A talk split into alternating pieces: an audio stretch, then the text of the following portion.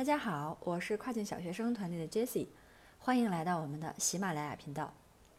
本期节目呢，依然来自遥远的海南，仍然使用简陋的手机设备，音质呢也可能比较差，请大家谅解。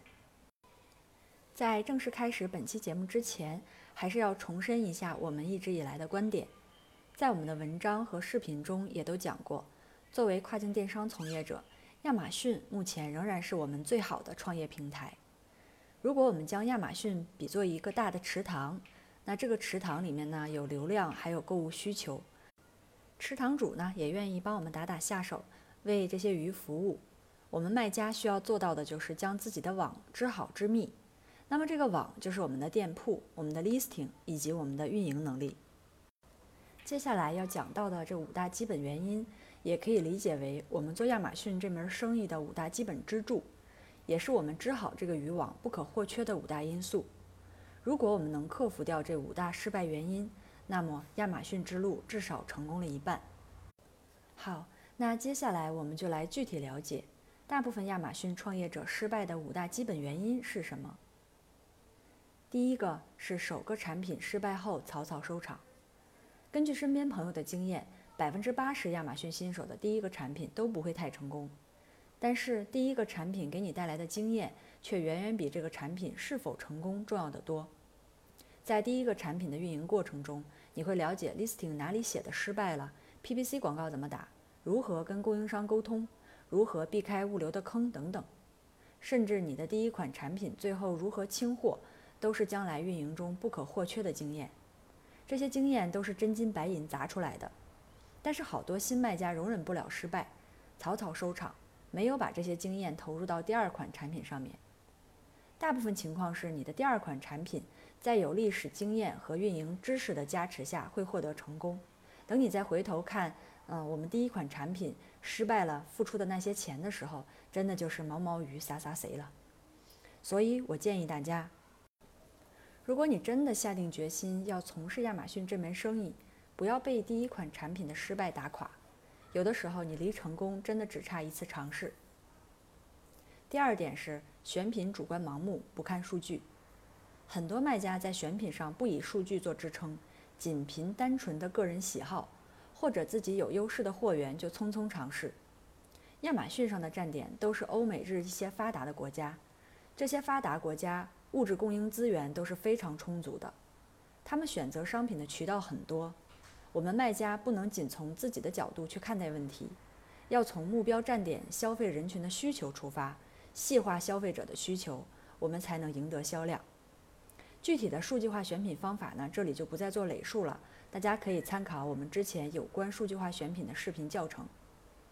第三点是 listing 的质量粗糙，不做优化。可能大部分的中国卖家不知道，亚马逊上的外国卖家也在研究我们的中国卖家。YouTube 上就有很多外国人在分享如何分辨一个产品的卖家是中国的还是美国的。他们总结我们中国卖家 listing 的问题，主要表现在产品的主图 ugly，而且存在明显的语法错误。这也从侧面说明了我们大部分中国卖家不注重 listing 的质量，不舍得在产品图片以及 listing 的编写上面花费金钱和精力。记得我们上次的线下分享会中。分享了同一个产品的两张不同主图，当时邵恩询问大家，大家觉得哪张主图在美国占的点击率更高？当时现场的结果是大部分人都选错了，说明在场很多卖家如果直接上传这个主图，那么这条 listing 是很难符合美国人胃口的。而事实我们在操作当中呢，却有很简单的方法来进行分辨。第四个原因是新品推广期不做详细的推广计划。亚马逊对新品上架 listing 的扶持期一般是一个月左右，这是非常重要的一个时期。这段时间，这条 listing 的销量表现很大程度上会决定将来的销量走势。在新品期，你的销量冲起来了，排名靠前，后续你的产品一定会有一个不错的销量。反之，则很可能面对清货下架的结果。面对新品的流量扶持期。目前，大部分的中国卖家还只是找一些服务商人为刷单，推广手段比较单一。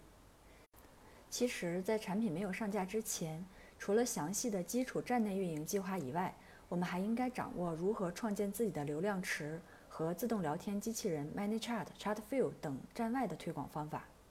流量池也包括 Facebook 广告和 Email List 的创建。这些内容呢，也是邵安一直在知识星球里分享给大家的方法。掌握了这些方法，足以超越一众竞争对手。最后一个原因是售后差评不闻不问，让 listing 自生自灭。